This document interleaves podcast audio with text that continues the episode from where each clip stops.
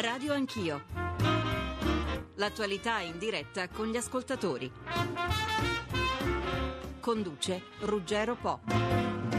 Premio di maggioranza al 35%, sbarramento al 5 o 8%, niente preferenze, doppio turno con spareggio fra i primi due nel caso nessuno raggiunga il 35% alla prima votazione. Dopo il patto con Berlusconi e dopo i sì di Alfano, Matteo Renzi incassa l'ok alla sua riforma elettorale anche dal suo partito. Un pacchetto prendere o lasciare, nel senso che non accetterà stravolgimenti da parte del Parlamento. Un pacchetto che comprende anche la riforma del titolo quinto e superamento del bicameralismo perfetto. 111 voti a favore in direzione, 34 gli astenuti, nessuno contrario. Il presidente Cooperlo, in dissenso soprattutto sulle liste bloccate, se ne va al momento del voto. Della riforma elettorale la Camera comincerà a discutere la prossima settimana. Ministro Quagliariello, buongiorno. Buongiorno. Gaetano Quagliariello, nuovo centrodestra e ministro per le riforme costituzionali. Come valuta lei la riforma Renzi e quanto si può integrare con i progetti ai quali lei ha lavorato finora? Ah, guardi, eh, noi eh, abbiamo detto nel momento nel quale Renzi ha presentato tre proposte, e cioè lo spagnolo corretto, il Martarellum corretto, il doppio turno di coalizione, a noi il doppio turno di coalizione va bene. Perché? Perché è l'unico che funziona, è l'unico che ha un assetto bipolare, eh, è l'unico che non viene fatto contro qualcuno ma fondamentalmente a favore del eh, Paese. Eh, lo abbiamo detto subito e devo dire il fatto che siamo arrivati a questa soluzione non può che eh, renderci soddisfatti. Crediamo che eh, su questo, come posso dire, per quello che, che sì. vale in politica abbiamo vinto. Ma...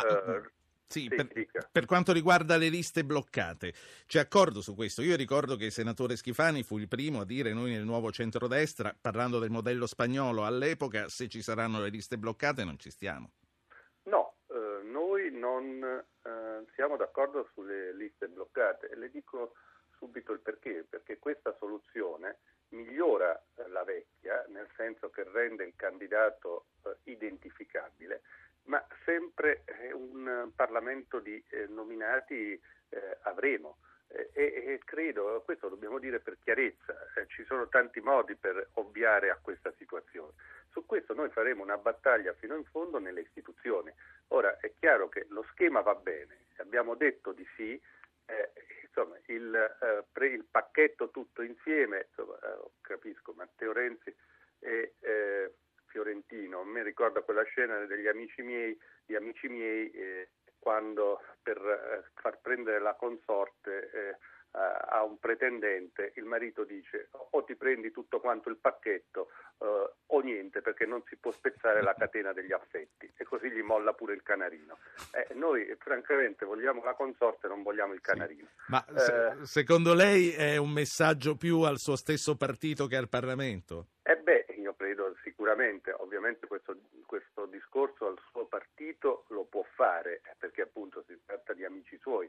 Al Parlamento il discorso è diverso, qualcosa si può discutere e si può modificare e noi la battaglia sulle eh, liste bloccate la faremo, ripeto, certo. uh, la faremo in Parlamento, la faremo nel Paese. Poi eh, lo schema eh, va bene, non è che diciamo che eh, appunto o, o, questo niente, non è questa la logica. Crediamo che la riforma elettorale, soprattutto dopo la sentenza della Corte Costituzionale, si deve fare e riteniamo che sia fatto un decisivo passo avanti, sì. anche perché finalmente si è integrata con le altre riforme costituzionali. Certo. E, e, questo anche è una cosa che noi dicevamo. Abbiamo sempre detto che il Paese non esce senza riforme costituzionali, perché bicameralismo perfetto, e titolo quinto in particolare, io dico anche forma di governo, qualcosina si può fare, si può aggiustare e si può migliorare, ad esempio il Presidente del Consiglio che si sceglie la sua squadra e che può anche dimettere i ministri eh, e, eh, e, poi magari la fiducia costruttiva, queste cose forse si possono introdurre, forse. Sì. Ecco, eh, queste sono cose fondamentali perché il partito, certo. eh, perché il paese riparta. Professor eh, Cheli, buongiorno. Buongiorno, buongiorno a voi. Enzo Cheli è costituzionalista, Accademia dei Lincei. Lei fu professore di Matteo Renzi, professore. Ha fatto un buon compito? Eh beh, direi di sì. Eh, la proposta proposta che Renzi avanza è una proposta molto equilibrata, una proposta di compromesso, ma ha tutti gli elementi per poter funzionare. Naturalmente ci sono molti dettagli ulteriori da definire, credo che lui stesso lo abbia riconosciuto, ma è una proposta che ha due punti forti, collegare strettamente la riforma elettorale a due riforme costituzionali che in certo senso sono pregiudiziali, eh, perché da sola la riforma costituzionale, la riforma elettorale non può sì. garantire la governabilità nella situazione attuale e avere combinato diciamo, quello che è lo spagnolo corretto, cioè un proporzionale corretto, con un secondo turno di ballottaggio. Professore, Questo direi la novità sì. importante. Io eh, le chiedo di farmi da filo conduttore per tutta la trasmissione, quindi le, la invito a stare con me e a commentare via via le cose che ascolteremo. Ministro Quagliariello, poi la saluto. Eh, lei ritiene che questo Italicum, come è stato cambiato, garantirà la governabilità e il nuovo centrodestra, quando sarà il momento, si metterà in coalizione con Forza Italia? Eh, vede, eh, prima eh, risposta. Questo sistema eh, elettorale tra quelli proposti è quello che eh, consente di conoscere con più precisione eh, chi ha vinto e chi ha perso le elezioni. Eh, da qui a garantire la governabilità ne passa perché non c'è nessun sistema elettorale, eh, ha ragione il professor Cheli, che da solo può garantire ad un paese stabilità. La riforma del bicameralismo è fondamentale anche per questo. Dare a, a solo a una Camera la fiducia e a un'altra Camera fare, farla diventare Camera di compensazione tra Stato e Regioni è un passo avanti decisivo. Sì. Dunque eh, questa è, è, è, la prima cosa. Eh, la legge elettorale è un punto di partenza. D'altra parte, d'altra parte, riforma del titolo quinto, riforma del bicameralismo, sono nel cassetto e pronte eh, da alcuni mesi, ora ci sono le condizioni politiche affinché partano eh, e si possano finalmente affermare.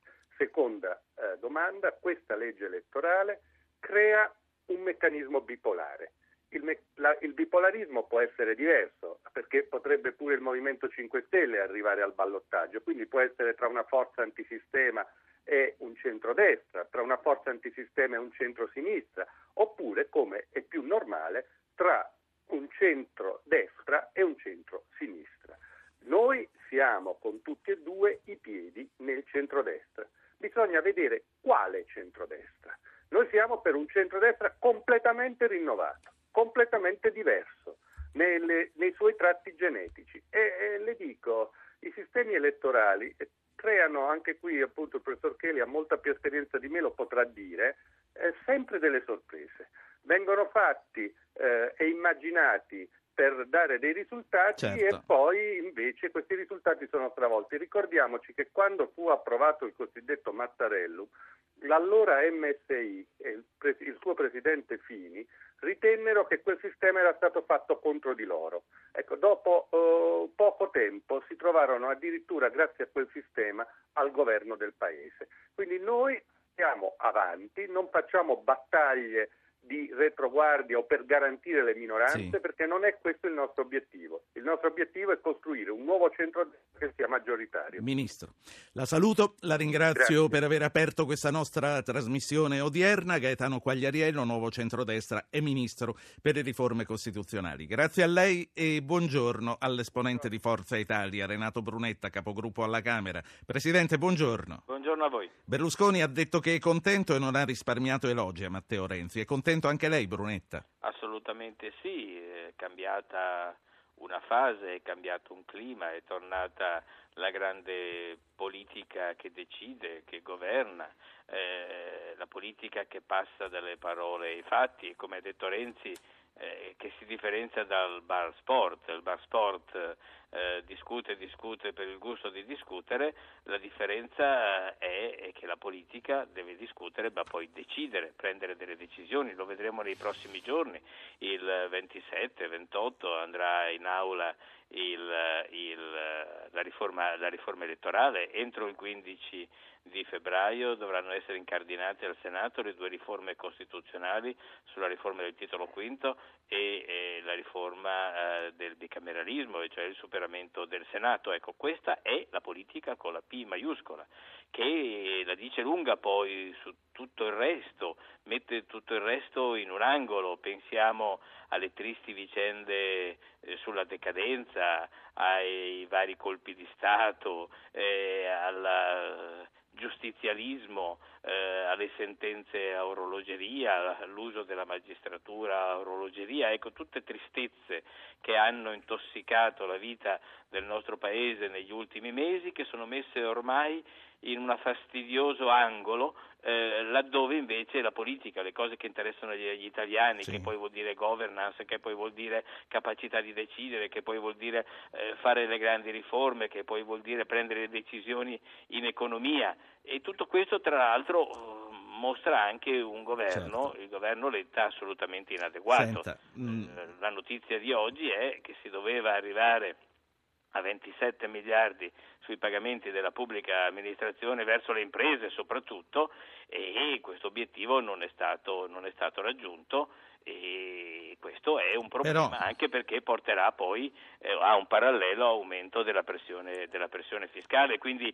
inadeguatezza del governo da un lato, del governo Letta di cui non si dice più nulla, desaparecido, uso un termine spagnolo visto che stiamo parlando di sistemi elettorali, cioè il governo è sparito in questa fase eh, ci sono altri protagonisti. Ma il governo però è più sicuro a questo punto, anzi il, il, governo è più sicuro eh, a questo punto sul suo cammino. Che il governo è sicuro. Addirittura leggo de, sui giornali oggi qualche analisi che lo dà fino alla fine del 2015. Ecco, non sarei dello stesso avviso, non sarei sicuro che il governo è sicuro, perché eh, è sicuro come dire, lo spirito oh, riformatore del duo Renzi-Berlusconi, questo è sicuro, è sicuro l'iter parlamentare e non è affatto sicuro la vita del governo, perché se il governo è silente, silente non tanto sulla riforma costituzionale che ha, è un'iniziativa parlamentare, ma è silente sui problemi del Paese.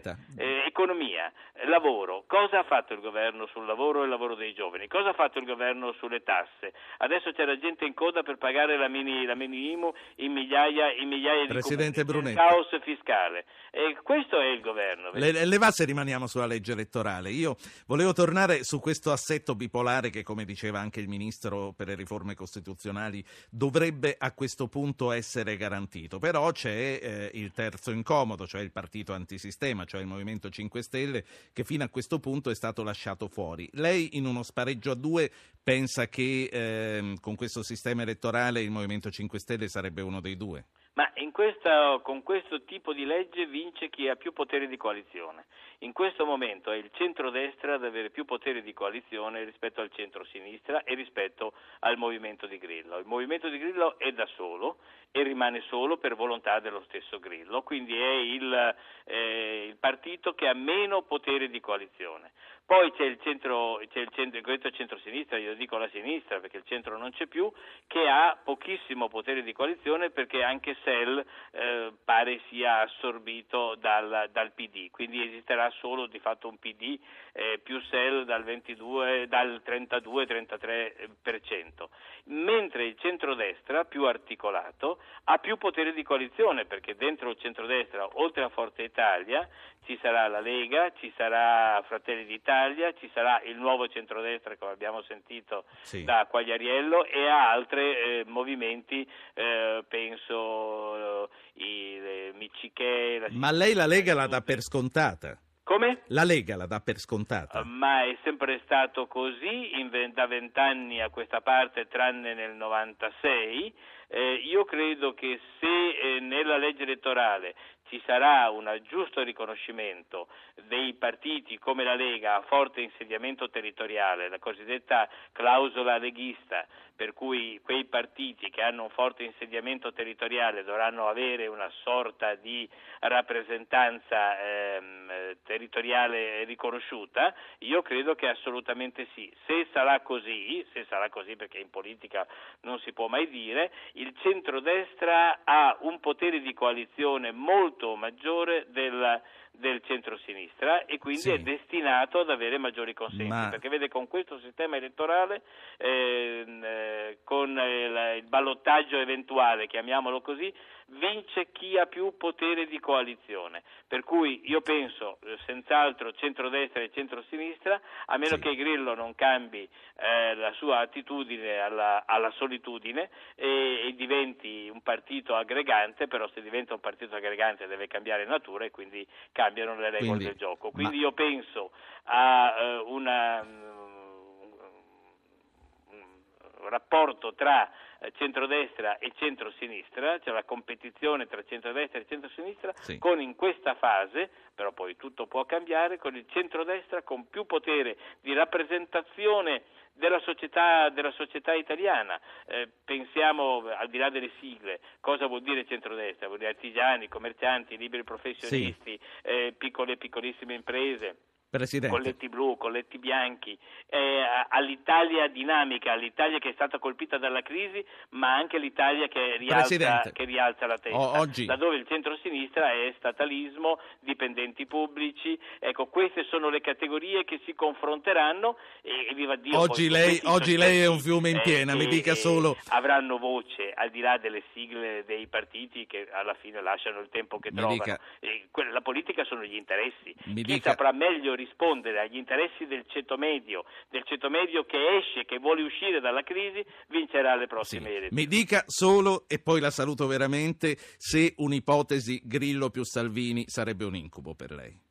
No, guardi, io non vedo mai incubi nella politica perché la politica è irreale e quindi se i due si aggregheranno, fatti loro, eh, vuol dire che, che, il Paese vuole così. Non credo affatto che sarà così. Eh, la Lega di Maroni, Maroni e Salvini è strettamente collocata sì. all'interno del centrodestra, da vent'anni è stato così, abbiamo governato insieme, governeremo ancora insieme, l'importante è governare per dare risposte ai problemi reali del Paese, ai problemi del nord, ai problemi del centro, ai problemi del sud, ai problemi del dopo crisi, perché vede c'è stata una guerra sei anni di crisi economica equivalgono a una guerra mondiale, con le distruzioni di una guerra Questo mondiale. Questo è vero. Noi Io... dobbiamo pensare alla ricostruzione. Io qui la saluto, eh, Presidente Brunetta. Presto arriveremo alla Camera per una trasmissione in diretta da lì e spero d'averla. Nel frattempo è arrivato Andrea Romano, capogruppo di Scelta Civica alla Camera. Onorevole, buongiorno. Buongiorno a voi. Prima di dare la parola a lei eh, vorrei sentire un ascoltatore e vorrei richiamare in causa il professor Cheli. Enzo da Monza, buongiorno.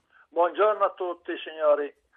Allora, per quanto ho ascoltato con molta attenzione quanto è stato introdotto nel, diciamo, in trasmissione. Un plauso quindi all'onorevole Quagliarello eh, per, per, quanto riguarda la chiarezza della sì. sua esposizione. In merito alla, diciamo, all'argomento, io sono dell'opinione che finalmente l'elettorato eh, stia, sta diciamo, per avere il, diciamo, il, diritto di esprimere il proprio parere.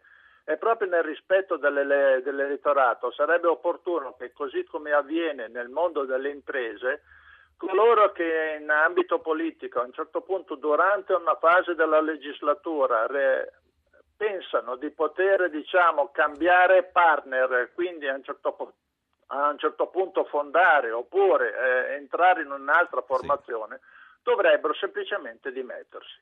Grazie, grazie a lei signor Renzo, quindi chi cambia casacca se ne vada. Professor Cheli e poi passo a scelta civica. Il nostro ascoltatore dice finalmente esprimeremo il nostro parere, però leggo un'intervista al senatore Calderoli nel quale dice ma che cosa hanno cambiato? Praticamente un porcellino questo, hanno fatto una legge come la mia e le liste restano bloccate. L'elettore esprimerà il proprio parere e con una lista bloccata l'elettore non può davvero esprimere il proprio parere, professor Cheli. Ma quindi qui il problema è quello che ha sottolineato la Corte nella sua sentenza, è il problema della conoscibilità. L'elettore deve poter identificare con certezza eh, la persona che vota e, e perciò informarsi anche sulle sue caratteristiche e le sue qualità. Allora, a questo risultato si può arrivare col collegio unico, col voto di preferenza, ma come ha detto la Corte anche con la lista breve, una lista di quattro persone che vengono poi riportate nella scheda e non in un allegato esterno, eh, dà all'elettore la possibilità di individuare la persona che vota e perciò di fare la sua scelta. Naturalmente il sistema migliore sarebbe poter arrivare alle primarie, cioè a una prima selezione dei candidati che poi l'elettore vota, ma questo è un percorso ancora lungo. Se, um, onorevole Romano, Scelta Civica avrà i numeri per restare in campo con questi sbarramenti previsti? Eh, naturalmente sì, intanto gli sbarramenti previsti sono eh, sbarramenti secondo il PD al Parlamento. Io sono insomma, un, un ammiratore dell'attivismo di Renzi, al contempo è evidente che le leggi elettorali vengono definite dal Parlamento trovando le soluzioni condivise tra i parlamentari, ma più che la soglia di sbarramento a noi interessa in positivo il doppio turno, perché è il doppio turno quello che garantisce l'unione tra governabilità e rappresentanza ed è quello che Scelta Civica ha sempre chiesto, eh, nel senso che col primo turno si garantisce all'elettore la facoltà di votare anche partiti che non sono grandi, ma al secondo turno si decide una coalizione. E questo corrisponde anche all'identità italiana che non è l'identità degli Stati Uniti o della Gran Bretagna eh, dove esistono due grandissimi partiti, nel caso britannico tra l'altro il bipartitismo come sappiamo è già in crisi da tempo, ma l'Italia è appunto un paese con tante identità politico-culturali. Io non sono mai stato un difensore dei piccoli partiti, né tantomeno lo sono oggi che sono un parlamentare, nel senso che eh, Scelta Civica non è certamente un grande partito, e però eh, sostiene un bipolarismo migliore di quello che c'è stato fino adesso, però sostiene il bipolarismo. Il bipolarismo deve migliorare, però deve stare quello che gli italiani hanno, hanno imparato sì. ad apprezzare in questi vent'anni. Quindi noi siamo a favore del doppio turno, cioè, che mi faccia commentare anche le affermazioni, come sempre molto vigorose, dell'onorevole Brunetta. Sentivo che diceva appunto il problema del centrodestra è quello di rappresentare la novità italiana. La battuta facile che mi viene in mente è che loro hanno governato per vent'anni e hanno ridotto l'Italia così, quindi al centro del centrodestra purtroppo. Ma rimaniamo, onorevole, rimaniamo a, alla legge elettorale. Quando andrete in Parlamento, e lei dice, nonostante l'attivismo di Renzi, il Parlamento farà il suo lavoro, uno, no, sbarrame, uno sbarramento ci dovrà essere e il vostro obiettivo è quello di portarlo dal 5 al 4? Il nostro obiettivo è quello dire, di renderlo eh, tale per cui le coalizioni sono coalizioni vere, nel senso che se uno sceglie di partecipare ad una coalizione lo fa perché vuole conferire a quella coalizione il suo valore e anche la sua identità, no? altrimenti fa una scelta diversa. Quindi deve essere una soglia che oggi la soglia è al 2%, anzi è al 2% con la possibilità di far entrare in Parlamento anche il miglior piazzato sotto la soglia del 2%. Quindi questa va certamente alzata, poi lo valuteremo in Parlamento se deve sì. essere il 5, 4, 6. Ascoltiamoci, ascoltiamoci eh, due voci dal nostro pubblico e commentiamole insieme, onorevole Romano e professor Cheli. Lorenzo da Milano e Stefano da Brugherio. Oggi tutto Milano. Lorenzo. Sì, buongiorno a tutti. Eh, io mi mh, mm, configuravo questa, questo scenario. Allora, poniamo che il, nelle prossime elezioni una coalizione, e secondo me sarà quella del, di centrodestra che eh, racchiude più, più, forze, arrivi in, al, in, prima battuta al 31%, poi un movimento come quello del 5 Stelle al 29% e eh, il centro-sinistra al 26%. Sì. Arriviamo all'86%, rimane poi un 14% fuori di voti che vanno dispersi. Si va al ballottaggio e al ballottaggio nessuno riesce ad arrivare al 35%. Ora mi chiedo questo perché tra l'altro non l'ho capito bene. Ma al ballottaggio vince il primo, ah, anyway come si dice, mi sembra avere capito. Ma ecco, questo io non l'ho capito perché si parla del Vabbè. 35% su cui poi andare a dare un 15% di premio di maggioranza. quindi questo facciamocelo, facciamocelo, chiarire. Stefano da Brugherio, buongiorno. Sì, buongiorno, dottor Po. Prego. Beh, la mia domanda è molto semplice. Um, io temo che nel, nel, disegno, nel nuovo disegno della legge eh, elettorale abbiamo un, rimane uno dei grossi problemi, cioè quello che l'elettorato non può, non può, esprimere in realtà, in pratica, una preferenza vera su, su chi va a eleggere, perché le liste, liste brevi in realtà eh, certo. Eh, sono sempre poi no, i, i, partiti, sono sempre i partiti che decidono. È chiaro, è chiaro il, la questione che lei solleva. Immagino che lei abbia fatto una corsa perché la sento ansimare. Sì, quindi sì. le lascio riprendere fiato e chiedo all'onorevole Romano che cosa ne pensa. Innanzitutto o lui o Cheli ci chiariscano eh, al ballottaggio chi vince. No, il ballottaggio, ballottaggio è appunto un ballottaggio, nel senso che partecipano solo due contendenti. E vince il primo. quello che prende un voto in più ha vinto. Però mi faccia dire una cosa sì. anche sulla soglia, perché la soglia del 35% è troppo bassa, perché cosa produrrebbe? Produrrebbe il fatto che il 35% de, di quelli che votano, che poi corrisponderebbero a spanne al 25% dell'elettorato, quel 25% potrebbe esprimere il 55% dei parlamentari, questa sarebbe una ferita per la democrazia. Dobbiamo certamente alzarla quella soglia, a nostro parere almeno al 40%, perché comunque il 40% è una soglia che dire, non è il 49,9% ed è una soglia sì. abbastanza bassa, quindi bisogna certamente alzare la soglia oltre la quale scatta il premio di maggioranza. Dopodiché sulle preferenze, guardi, le preferenze in teoria sono certamente meglio delle liste corte, per cui può scegliere quella persona piuttosto che quell'altra, però la realtà italiana la conosciamo, la realtà italiana è quella nella quale le preferenze hanno prodotto mostruosità politiche. L'ultimo caso ce lo ricordiamo tutti, il caso, il caso Tito, il caso Batman, no? il caso di figure politiche che hanno dire, usato le preferenze per malversazioni, per accumulare denari pubblici o anche privati usati per clientele, quindi nella realtà italiana le preferenze sono il male. Certamente noi di Scelta Civica avevamo proposto il Mattarellum e quindi il ritorno al collegio uninominale nel, quale, nel quale l'elettore doveva scegliere tra sì. un unico candidato dei vari, ogni, ogni partito aveva un unico candidato. Questa è la soluzione migliore, però tra queste e la preferenza, che è il male, la via della lista corta è comunque migliore. È questa legge sulla quale stiamo lavorando può, es- può, essere un buon compromesso a patto che si alzi la soglia oltre seguiremo, la Seguiremo il vostro lavoro, tanto sarà un, una lunga cronaca di qui alle prossime settimane, ai prossimi mesi per vedere quello che farà il Parlamento. Grazie all'onorevole Andrea Romano, capogruppo di Scelta Civica alla Camera. Alla prossima pubblicità, poi riprendiamo con il professor Kelly e con gli altri partiti. Legge elettorale, tutto quello che vogliamo sapere sull'Italia. Italicum. Professor Enzo Cheli, eh, la soglia, eh, qual è secondo lei il punto ideale? Ah, guardi, il 35% a mio avviso non dà problemi di costituzionalità come alcuni ritengono, perché la Corte si è limitata a chiedere la presenza di una soglia, non ha indicato il quantum, non poteva indicarlo e il quantum è una scelta tipica del potere politico. Però c'è un giudizio di opportunità bisogna nello stabilire questa soglia evitare di creare una forbice troppo ampia tra voti che un partito, una coalizione riceve i seggi che ottiene. Allora effettivamente lo scarto tra 35% di voti e 53% di seggi è piuttosto elevato. L'indicazione de, de, dell'onorevole Romano di portare il 35 al 40 può essere un'indicazione utile effettivamente. Partito Democratico, Deborah Serracchiani, buongiorno. Buongiorno, buongiorno a voi. Deborah Serracchiani, presidente della Regione Friuli e eh, nella segreteria del Partito Democratico. Eh, Serracchiani, leggo un'intervista al senatore Calderone nel quale egli afferma che alla fine questo è un mini porcellum. E allora dov'è la novità? Beh, insomma, a me sembra una novità straordinaria che dopo anni di immobilismo e di tentativi mai andati fino a compimento si sia finalmente trovata l'occasione, l'ha fatto il Partito Democratico, l'ha fatto Matteo Renzi, di aggregare, aggregare anche forze molto lontane, anche culturalmente molto lontane, su una proposta di legge elettorale.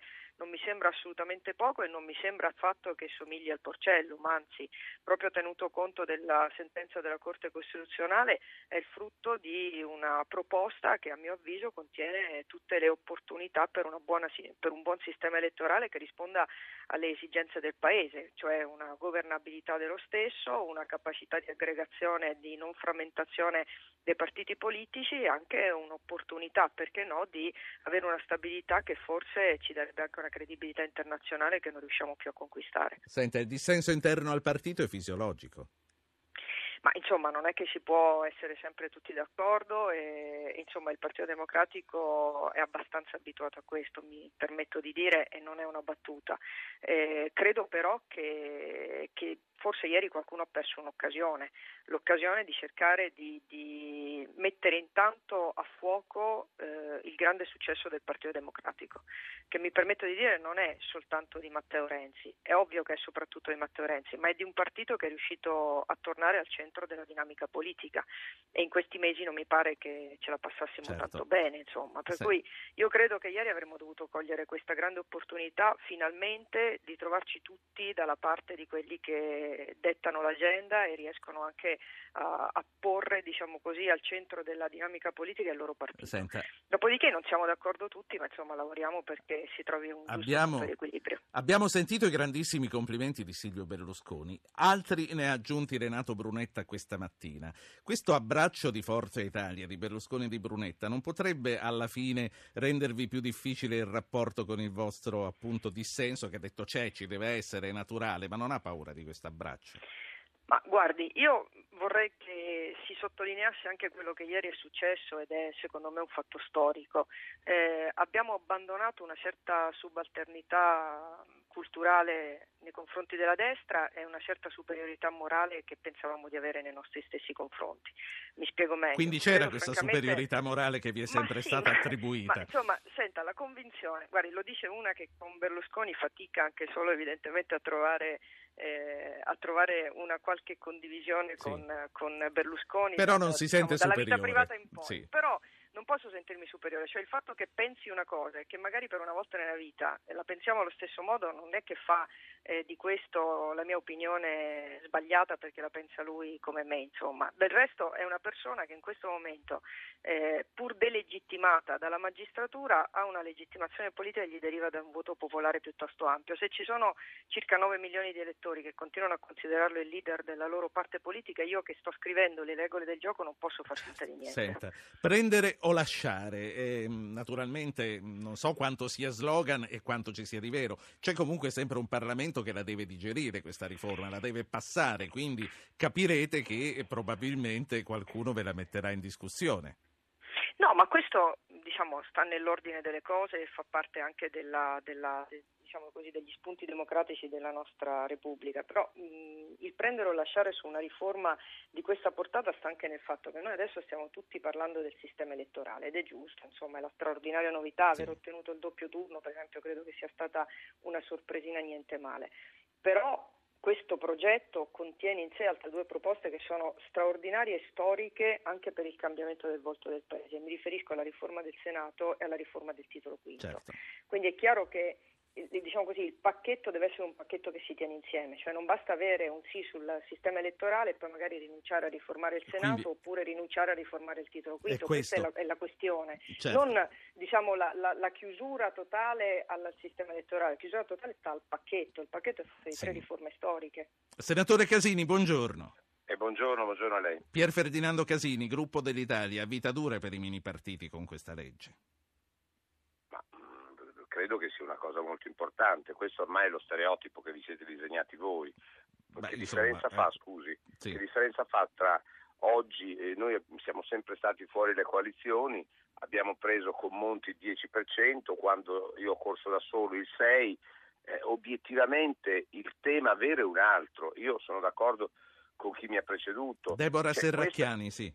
Sì, questa è una riforma seria perché affronta due questioni che sono state in sospeso per tanto tempo. Primo, il titolo quinto. Io ricordo di essere l'unico col mio gruppo parlamentare ad aver votato contro anche a questo federalismo in salsa leghista che ci propinò eh, Tremonti e Berlusconi, un federalismo che partiva dal fisco invece che partire da un riordino complessivo degli enti locali. Il titolo quinto ha scassato l'Italia, eh, che l'energia che oggi è la grande questione geopolitica di tutto il nostro eh, mondo contemporaneo venga trattato dalle regioni senza che ci sia una competenza statale che riesce ad essere una direttrice di marcia forte è inconcepibile, sì. per cui il titolo quinto è importantissimo.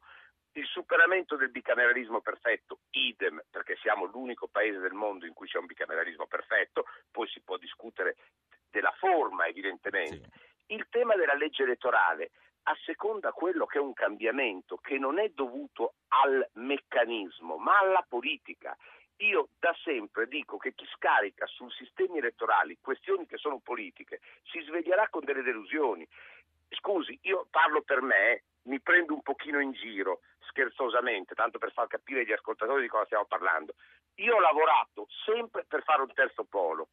Mi sono battuto contro Berlusconi nel momento in cui fece il predellino e tutto il resto, alla fine è arrivato Grillo e l'ha fatto lui il terzo polo. Di che cosa stiamo parlando? Senta, ha preso il 25%, Casini. il terzo polo l'ha fatto lui, alla faccia di Casini, di Monti e di tutti gli altri. Senta, a lei dice eh, giustamente è ora di superare il bicameralismo perfetto. Lei da senatore come si porrà quando sarà il momento di votare la vostra uscita di scena? Ah, beh, mi porrò sicuramente essendo d'accordo. Beh, scusi, non è mica. Cioè, non- a parte che eh, uno è senatore oggi, può essere deputato domani, privato cittadino, questo non c'entra. Ma il superamento del bicameralismo perfetto e del Senato, copia fotostatica della Camera, io sono assolutamente d'accordo. E anzi, mi farà piacere da senatore dimostrare che non è vero che i politici, quando si tratta di tagliare se stessi, sono sempre contrari. La saluto. Pier Ferdinando Casini, Gruppo per l'Italia, due ascoltatori, Furio e Anna. Chiedo velocità a tutti, poi torna a Serracchiani, a Paola Taverne, agli altri che arriveranno e al professor Cheri. Furio da Genova, buongiorno. Sì, buongiorno. Piove Eh, oggi come- in Liguria? Fortunatamente oggi no. Va bene, di- Molto strano comunque. dica la sua su non Renzi. Dica la sua su Renzi. Allora, io ehm, faccio applausi a Renzi, ne sono, sono stato molto contento che sia riuscito a fare quello che riteneva opportuno fare. Ehm, mi fanno veramente pena tutti quelli che lavorano e pensano solo ideologicamente senza un minimo di pratica, perché non ha senso. La la- la- l'ideologia ha rovinato l'Italia nell'ambito di 50 anni, per cui credo che un minimo di, eh, posso dirlo, Lo dica. eh, americanismo eh, sia- serva all'Italia in questo momento. Grazie. applausi, va bene. Grazie a lei. Anna, buongiorno. Buongiorno, forse faccio pena all'ascoltatore precedente. Non è l'ideologismo che mi interessa, ma tutto sommato mi interessa anche la concretezza. Cioè, adesso si fa una legge elettorale in quattro ore di discussione tra Renzi e eh, Berlusconi. Sono loro i due massimi esperti in Italia. Come ha detto Quagliariello, mi sembra che effettivamente non sia così semplice fare una legge elettorale perché eh, una volta fatta non, non sai quali ne saranno le conseguenze. Non abbiamo qualcuno in Italia che ci possa mettere veramente ad elaborare, non abbiamo degli esperti eh, che eh, ci propongano dei modelli che abbiano un minimo più di... Ma a lei questo modello non piace, Anna? Ma eh, a me non piace, mi sembra raffazzonato perché alla fine si mettono insieme delle cose che in fondo già c'erano. Poi sì, non mi piace perché credo che comunque uno col 35%, un partito col 35%, eh, che poi si ritrova ad avere una forte maggioranza, no, non mi piace. Allora. Non mi- poi non è chiara la soglia, poi non mi, piace, non mi piace di questo sistema di Renzi rottamatore che ha risuscitato Berlusconi, quello in fondo Grazie.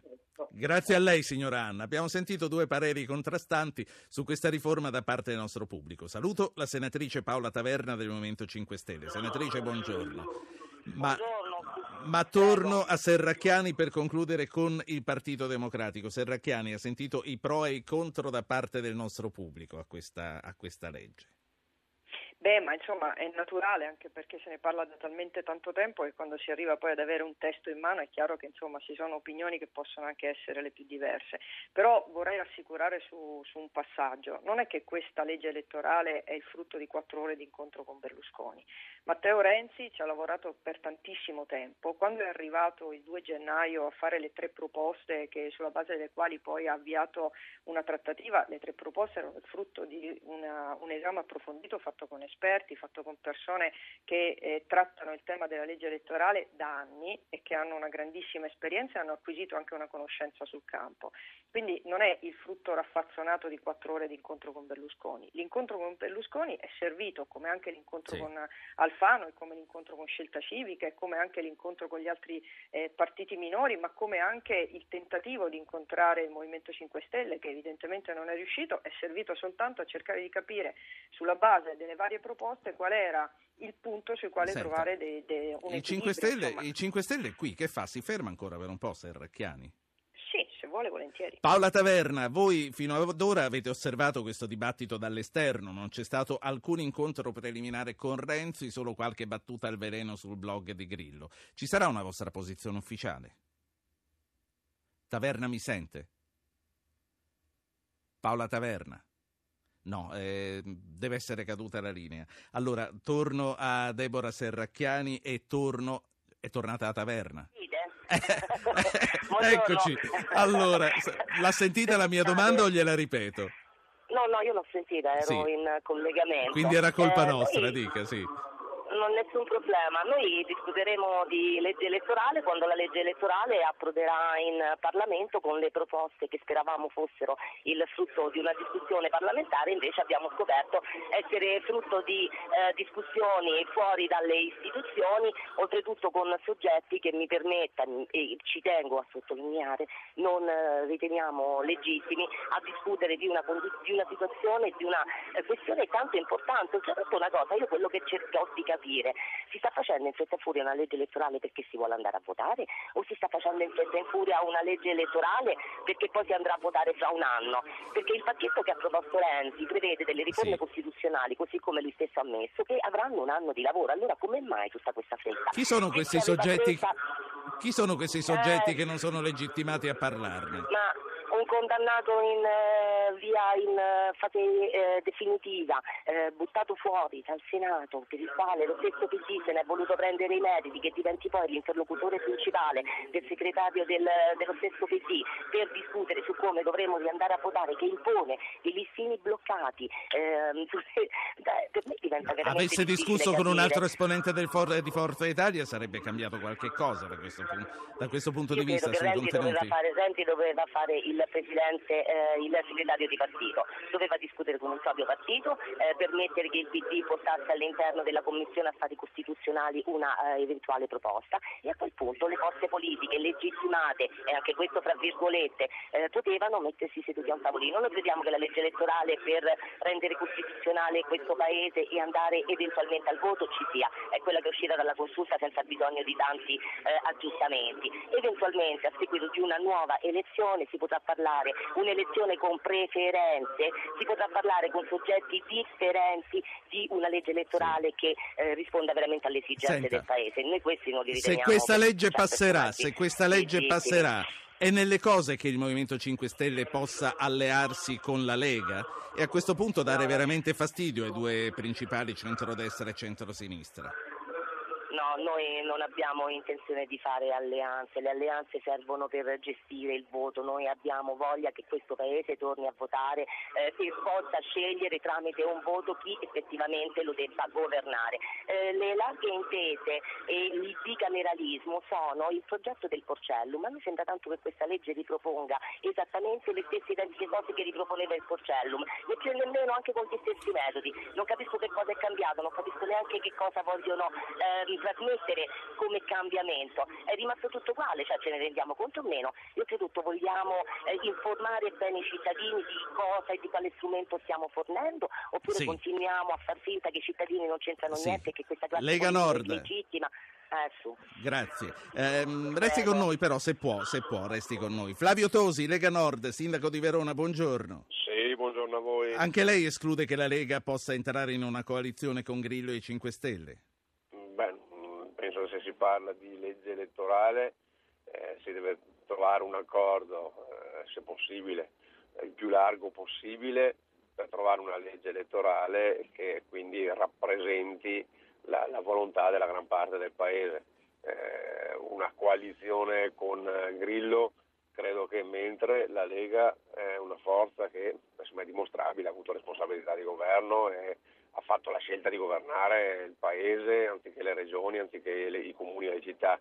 Eh, Beppe Grillo fino adesso ha dimostrato con i fatti eh, di volere, l'ha dichiarato tra l'altro, sfasciare il sistema eh, e quindi credo che non sia nelle corde di Beppe Grillo allearsi con nessuno e, e noi non ci alleiamo con chi ragiona in questo modo, cioè si deve ragionare per costruire Brunetta, qualcosa, Brunetta dava per scontato di avervi con loro comunque. Ma adesso, ripeto, sulla legge elettorale, perché il tema è quello.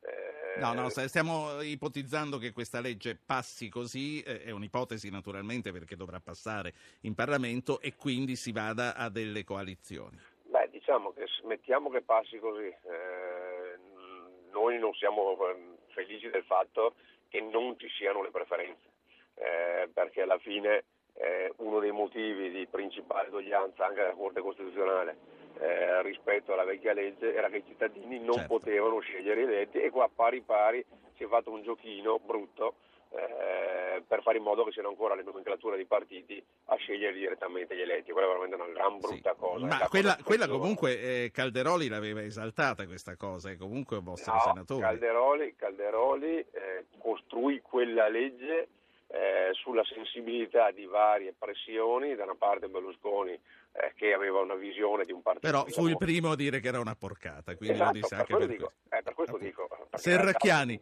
Serracchiani, Partito Democratico, preferenze sì o no? Eh, chiaramente Mi nella vostra però- proposta però, no, però sì. mi permetta, scusi, prima un'osservazione, ascoltavo la senatrice Taverna, ma io ehm, ho, come dire, eh, molto apprezzato, anche guardando un po' da fuori evidentemente, l'idea del Movimento 5 Stelle di voler assolutamente cambiare le cose al punto da entrare in Parlamento per poterlo fare.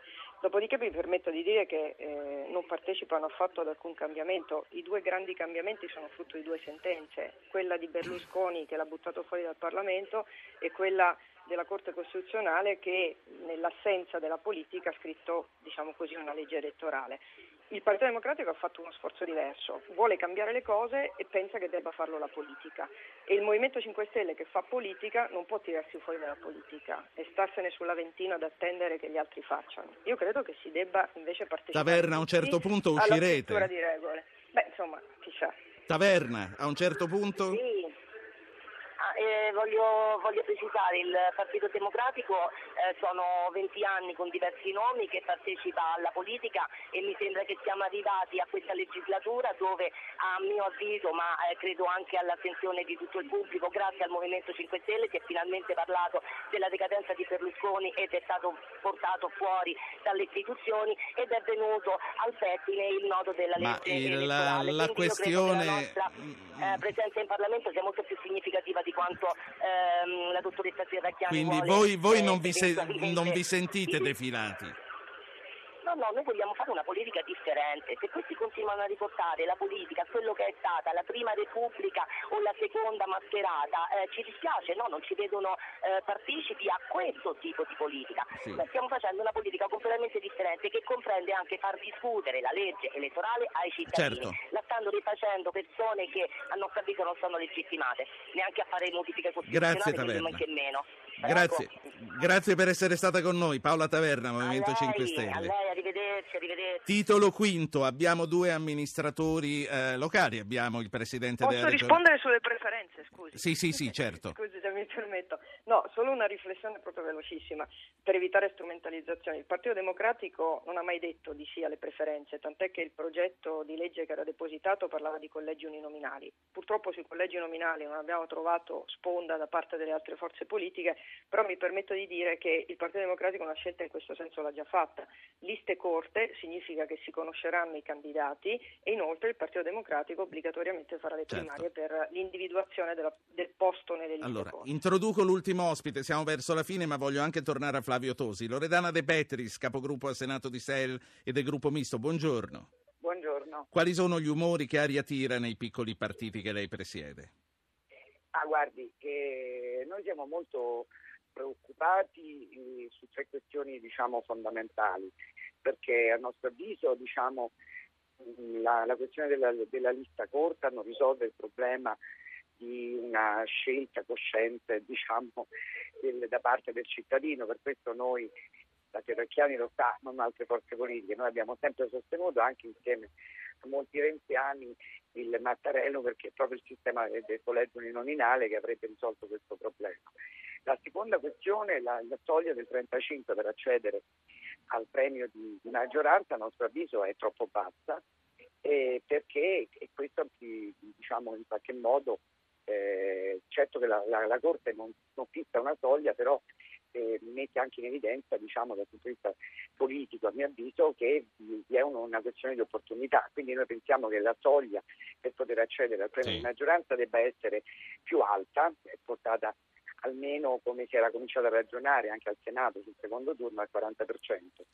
La terza questione, i sbarramenti tra il 5 e l'8, come già anche ieri abbiamo dichiarato, sono a nostro avviso molto alti. Pensiamo che ci debba essere uno sbarramento certamente, quindi la disponibilità anche ad alzare quello del 2 attuale per chi sta in coalizione, anche portarlo al 3 al 4 su questo sì, però Sì. i 5-8 sono effettivamente, non abbiamo riscontro diciamo anche in altri paesi Allora, europei. Andiamo, andiamo verso la conclusione. Voglio eh, tornare alla Lega, titolo quinto, eh, riforma e abolizione del Senato. Flavio Tosi, come si pone la Lega?